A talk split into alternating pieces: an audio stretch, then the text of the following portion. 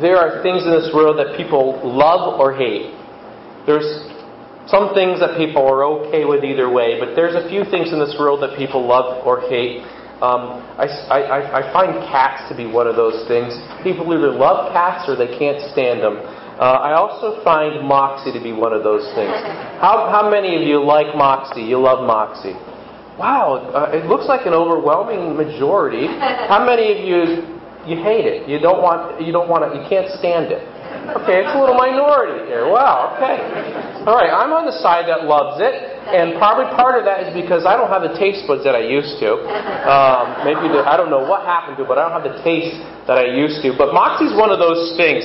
Uh, you either love it or you hate it. And uh, from what I understand, those who dislike it, those who don't like it, are people who have said that it has a, a, a they don't like the aftertaste. So those of you who don't like it, is that, would you agree with that, or you don't like it going in either? uh, the aftertaste, from what I understand, is, is what drives people away. and in Proverbs chapter five.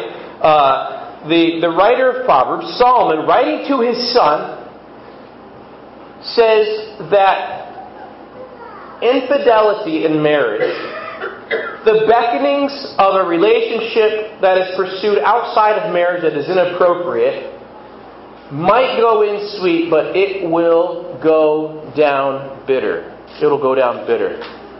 And in Proverbs chapter 5, Solomon basically says to his son, Son, it is time for the talk. It is time for the talk. You and I are walking in a world of sexual insanity. Uh, a world that uh, lives uh, for, for just the, the temporary pleasures. And the writer of Proverbs, Solomon, takes the gift that God has given us and says, Yes, find pleasure in it, but guard your heart. Guard your heart. Use it in the proper setting. We began this series several weeks ago, so just to catch you up to speed since it's been several weeks, we started with uh, marriage and Eden. Marriage and Eden. Look in Genesis chapter 1 and 2 at God's purpose for marriage, in Genesis chapter 2 specifically, uh, that the two shall be one flesh. They shall leave father and mother and shall cleave to one another. The two shall be one flesh. Then the next week we looked at, at uh, marriage in exile. That in Genesis chapter 3, things didn't go according to plan. And so God in His grace, despite man's sin, provides a redeemer in order to uh, uh, uh, uh, renew marriage to what it should be. And this morning I want to talk about marriage in the 30, marriage and exclusiveness. Marriage and exclusiveness. And the subtitle here would be The Joy of Covenant Faithfulness. The Joy of Covenant Faithfulness. Let me break down the chapter here so you understand the context. In verses 1 through 5, you have a warning to avoid the adulteress with a single minded faithfulness, a focus on the teaching, on the instruction. You'll see uh, uh, uh, here in the, in the text here the idea of, of, of, of one who is beckoning this young man away from a single minded focus on the instruction of faithfulness with words, with, with flattery.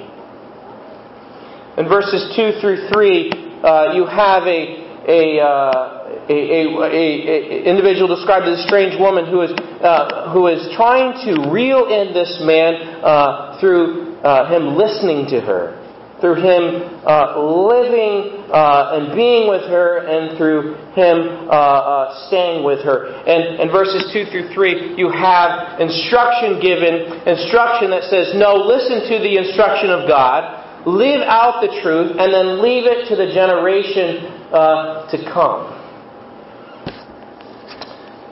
In verses 3 through 6, you have the description that the end of this kind of lifestyle is bitter, it leads to the grave, and this whole lifestyle is fake. It is not the real thing. The real thing is what God has designed. And Satan loves to hide the hook in the bait, doesn't he? He loves to hide the hook. He puts the bait out there, and, and the bait looks so good, but the hook is always inside of the bait. And that's what the writer of, of Proverbs chapter 5 is reminding them, verse 1 through 6. In verse 7 through 14, he expounds more on that and says, Don't give what is your gift to others. He's saying, uh, get this. This is important. He says, um, don't look and listen to her. Look and listen to the Creator and His instruction, the design for you. Because if you don't, you will lose what is really valuable. It never pays, it only costs, and it causes shame and destruction. He says to, to, to not love foolishness. He says to love wisdom. And when we love foolishness and not God's wisdom, we are rejecting God's gifts of life. And in verses 7 through 14, he says this is a fool's path. A fool's path. Look at verse 8. Remove thy way far from her and come not nigh the door of her house.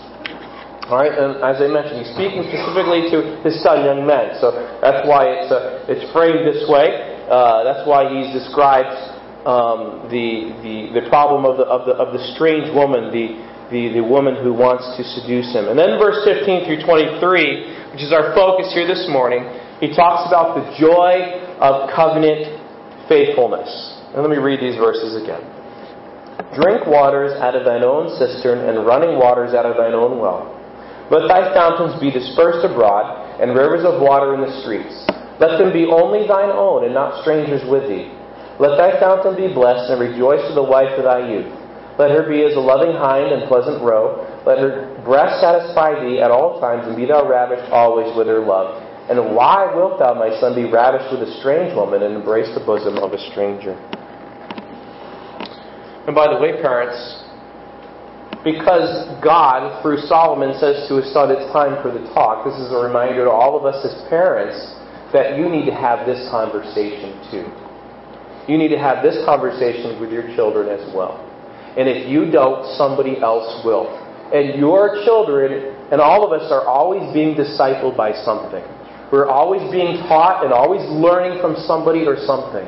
And it best be instruction from a godly parent than instruction from elsewhere. So verses 15 to 23, the joy of covenant faithfulness. You might have noticed as I read that section there, uh, pictures of water. Water in the Middle East, as you probably would know, is a very precious commodity. Very precious commodity. Um, uh, and to have a well or a cistern or a water storage tank was something that was really important for survival there. Um, the, the words he uses that describe water, uh, the, the connected with water here are the cistern, a water storage tank, a well, a fountain, a stream. And here's what he's saying in these verses. This is an invitation and really a prayer. This is really a prayer of blessing for covenant faithfulness for Solomon's son. It's an invitation to drink of wisdom. And the wisdom in this particular section being the joy of covenant faithfulness. In this passage, verses 15 through 23, the well, the figurative language, the well, the, the fountain, the cistern, the stream is your spouse, is your spouse. And the waters is your marriage relationship. In other words, the waters of your marriage relationship are to be reserved and enjoyed and celebrated and lived and thought only with your wife, only with your spouse. See verse 19. Let her be as a loving hind and pleasant roe. Let her, your spouse, let her breast satisfy thee at all times, and be thou ravished always with her love. The waters is your marriage relationship, and this is to be enjoyed with the one who you have vowed and committed your life to alone. So Solomon is simply telling his son to be faithful to his wife, whether that would be a future spouse or whether he was married already, we're not sure. But he is saying, practice faithfulness and commitment with joy. Because on the flip side, infidelity, wandering eyes will destroy. Faithfulness to your spouse will bring joy. When we walk in God's ways, there is joy. When we walk in our own selfish ways and our wrong desires, it never, it never delivers what it promises.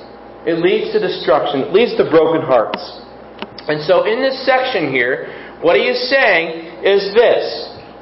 Particularly talking about the, the, the part of the marriage relationship that is reserved for marriage between a man and woman committed to each other in marriage, he's saying that the sexual relationship is like fire.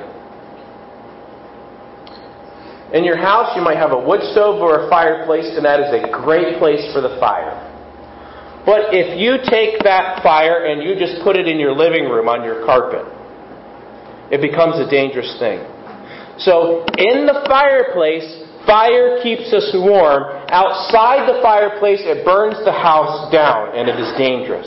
So, keep the fire in the fireplace, is another way to say what he's saying in this passage. Husband and wife, in other words, fill and refresh one another. You know, we have these uh, phones that we carry around that can do very sophisticated things. Um, some of them can control your thermostat when you're in another part of the world through your through the internet. Uh, they're highly sophisticated tech, technology, but if you use your phone, if you use your iPhone to hammer nails, you have misused the phone and you will destroy that iPhone. And uh, because it is not designed to do that. And whenever we violate God's, by the way, you didn't know that, and that's just a little free information there. Um, whenever we violate God's purpose of a gift and misuse that, there is flashing yellow and red lights of danger. But listen, sometimes Christians have gone the other way and put taboos on something that God has said is to be enjoyed in the proper context. God's gifts, rightly used and exercised in their right place, have God, listen, have God raising his arms, God the Father raising his arms and blessing over you. Hebrews 13 says, Marriage is honorable and the bed undefiled.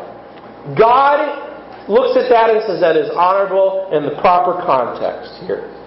And in verses 15 and 16, uh, where he where he tells them to exercise this in verse 18 he says let thy fountain be blessed. You have the blessing of god himself over this relationship. And this particular blessing on this gift looks like a bubbling spring. And you cherish what you have committed to that spouse that God has brought you to.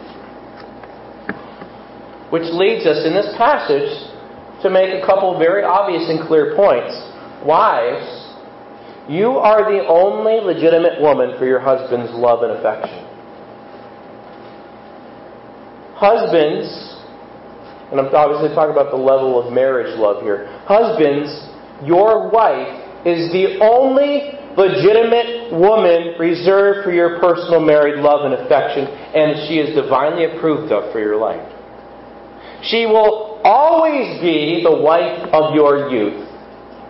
No matter how many years you've been married, here in this passage, Solomon says, Rejoice with the wife of thy youth. She will always be the wife of your youth. And you are to pour out your love on her in quality.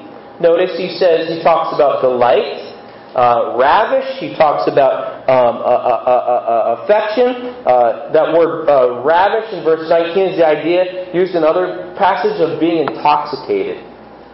You ever seen a drunk walking down the street? It was in Staten Island uh, a couple weeks ago, and we went to uh, Ralph's Italian Ice. And Ralph's Italian Ice is, is, is, is kind of world known, and it started right down the street from where my parents lived in Staten Island. We walked down there, and you get a uh, cream ice and, and all kinds of different flavors. And, and we were walking back from there um, with, our, with my mango uh, uh, uh, cream ice.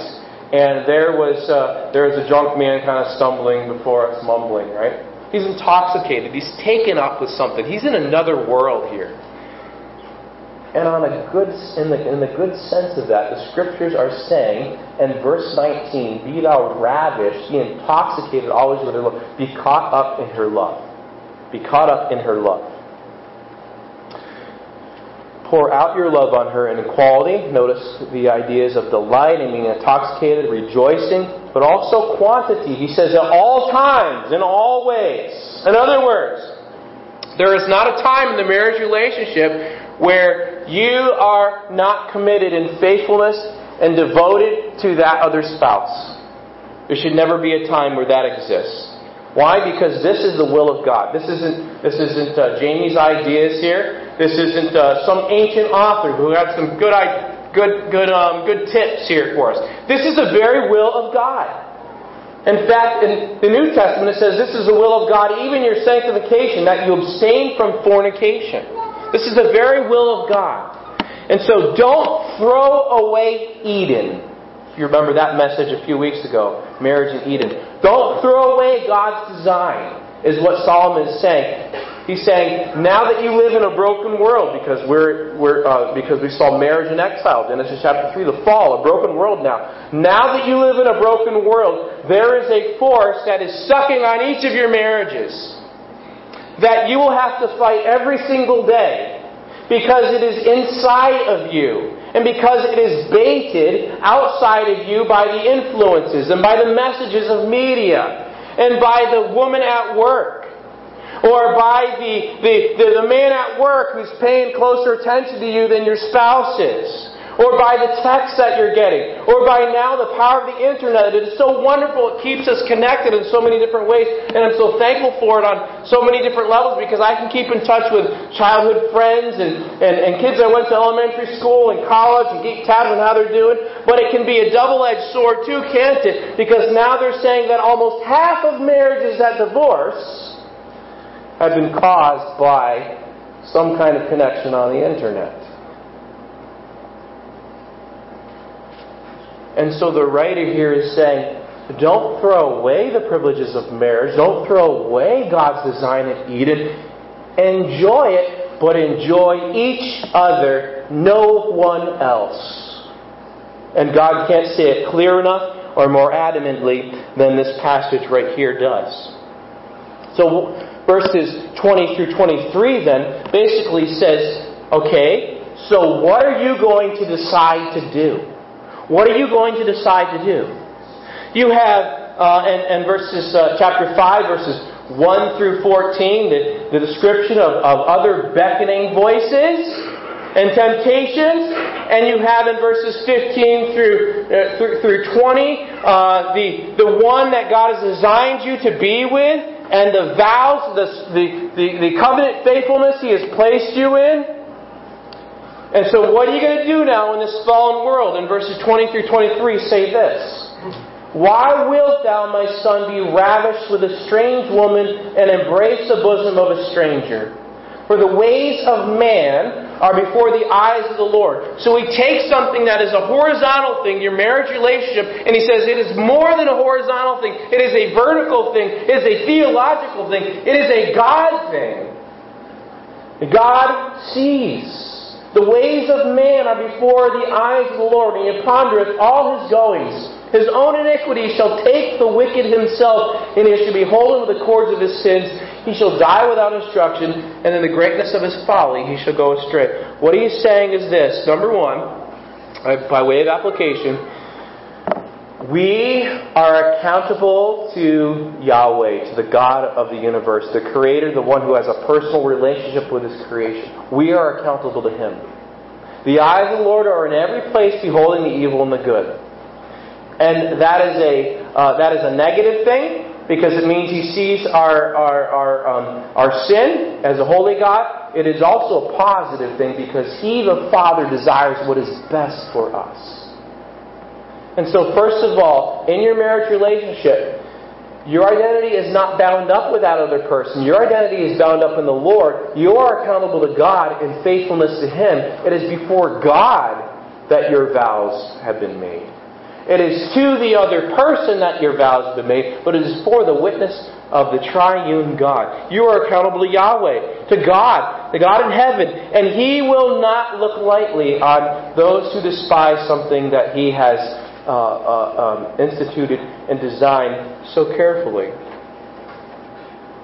So, those thoughts you might be entertaining, those images you might be pursuing when you think no one else is involved, uh, uh the, the, the, the, flirtation uh, of someone despite, despite your spouse, the entertaining of that, or welcoming of that, or, or longing for more of that, is not outside of the eyes of the Lord.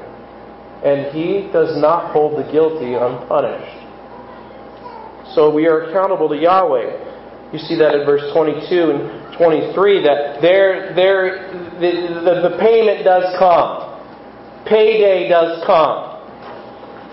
Verse 21 says, The ways of man are before the eyes of the Lord, and he pondereth all his goings. And then verse 22, talking about those who will follow the path of, of breaking their covenant faithfulness, says this His own iniquities shall take or catch the wicked himself, and he shall be holden with the cords of his sins. In other words, when we pursue a wrong relationship of impurity, whether single or married, but we pursue uh, going outside of boundaries, whether we're single or married, what we are doing is we are building our own hanging platform and tightening our own noose. That's what verse 22 is saying.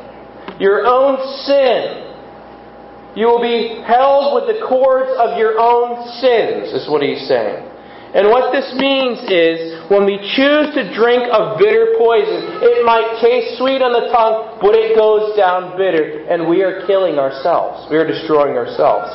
In fact, in chapter 7, verses 21 through 27, he makes this more clear. He says, 721, with much, where there much fair speech, she causeth him to yield.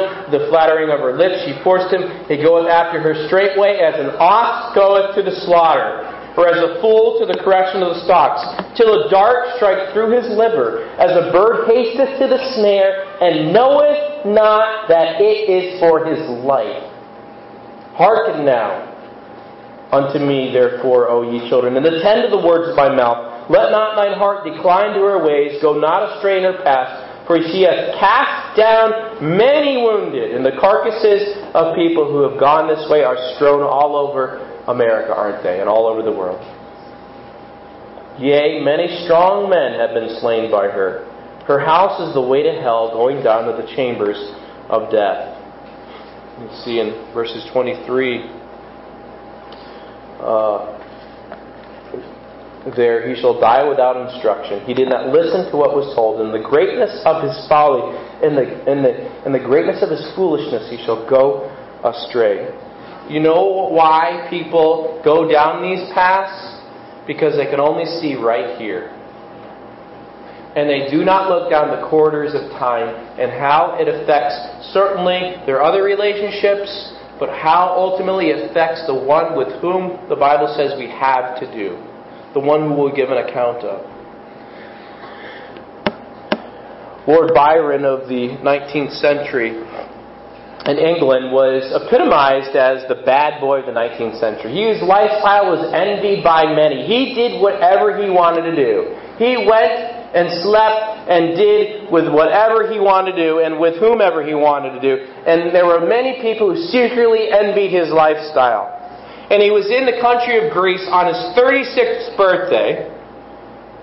And he was all alone, kind of like the prodigal son in Luke 15 all alone. All his friends had left him when the money ran out. And here is what he wrote My days are in the yellow leaf, thinking of the end of summer when the leaves start to change. My days are in the yellow leaf. The flower and fruits of love are gone. The worm, the canker, and the grief are mine alone. He's all alone and he's dying of venereal disease. And he says, basically, I'm 36 and I'm already old. All I have left is this disease and depression. Where are my drinking buddies? Where are all my companions now when I need them? And that is such a picture of where this lifestyle leads to.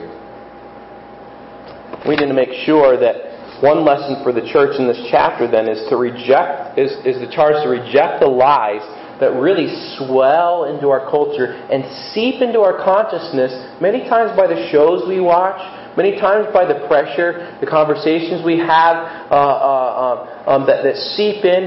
Um, but understand that what is wrong is what is inside of you.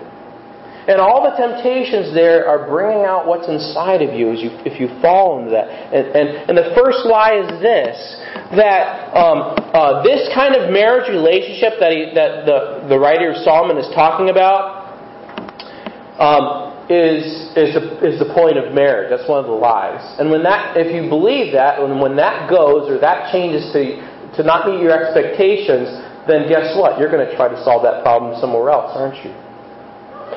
And, and, and, and, and so the, this, this myth of romance that plays out in so many, even of the mo- movies that, you, that we watch, celebrates the magic of love as being something irresistible, and if it feels good, do it. Takes Satan's lies and puts it right there and blinds us to the halls of eternity and the impact that we make. There's another lie that floats out in our world, and it is this that self fulfillment. What makes me happy, what gives me pleasure, is the primary goal of human life. And so anything else is secondary in importance.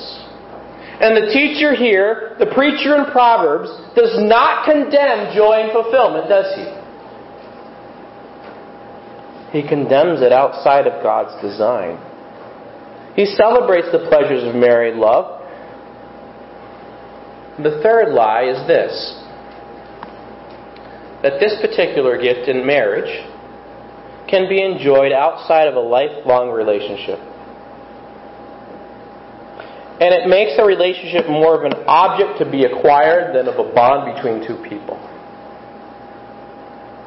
Here in this chapter, it's very clear that the light is affirmed by the chapter, but when enjoyed apart from a relationship of faithfulness, it is treated as something that is dangerous and destructive.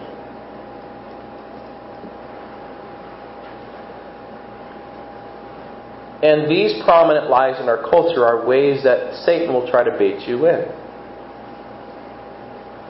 In fact, in chapter 5 and verse 6, the strange woman herself is deceived.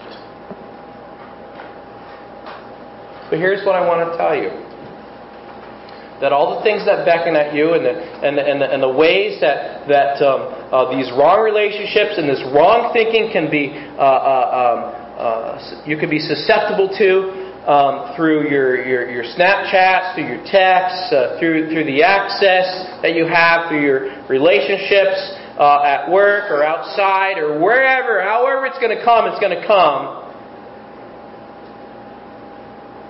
I want to tell you that Jesus is the ultimate living water. Jesus is the friend of sinners.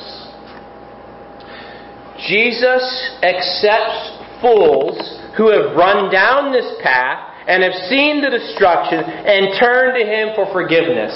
Jesus accepts them. Jesus accepts them when they lean on Him and His wisdom.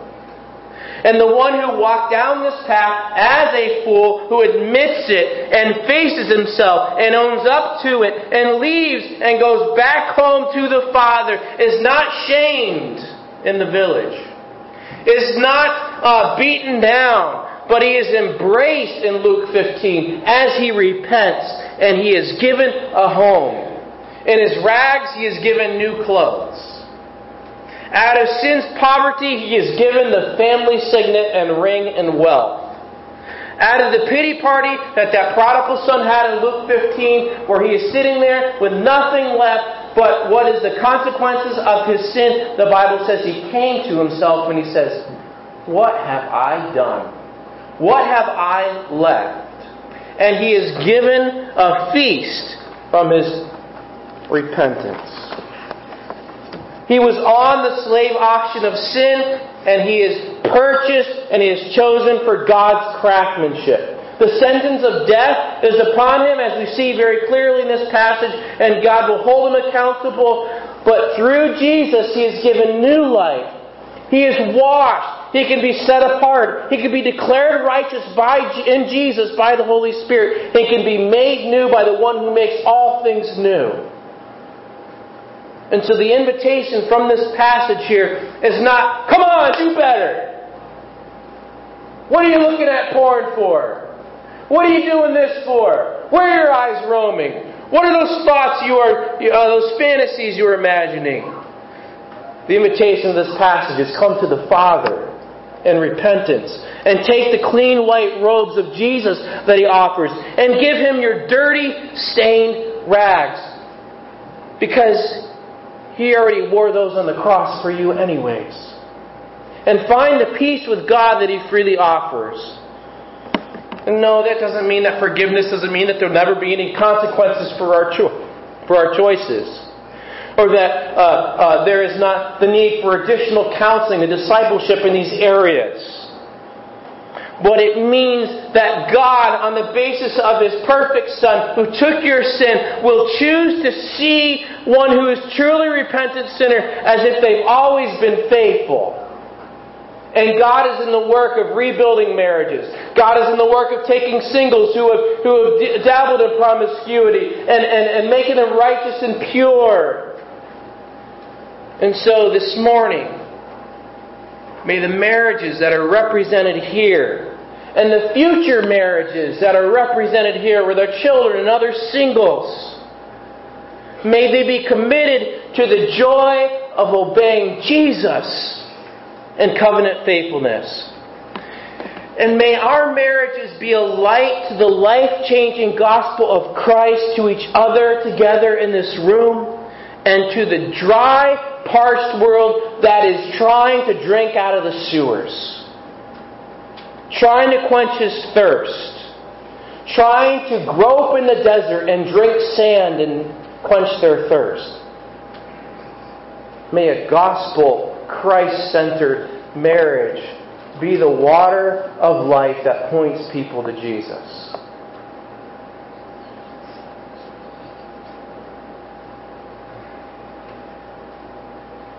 There have been, in the past couple years, more apparent and noticeable. I say that because we never know what's going on beyond the, behind, behind the surface and uh, uh, of, of, our marriages uh, within our within our body that make it very clear that this is some this is this is a, this is a, a, a key pier here holding up uh, a good portion of our witnesses at church that the devil likes to knock out. He likes to tap away at. It's like that game Jenga, right? Where you used to stack the blocks and pull one out. He likes to t- take out those ones at the bottom a little bit at a time and make it shaky. Tonight, I want to go, I want to look in um, 1 Timothy chapter 5 for us and flesh out what it means to be a strong church. If we're going to impact and reach our community, it's got to start with our homes. It's got to start with our homes. Because if we have strong marriages, we will have strong homes. If we have strong marriages and homes, individual families, we'll have a strong household of God, His church. So we need to pray this morning, and I know there's all kinds of marriages represented here. Uh, I also know that there's potential marriages down the road as well.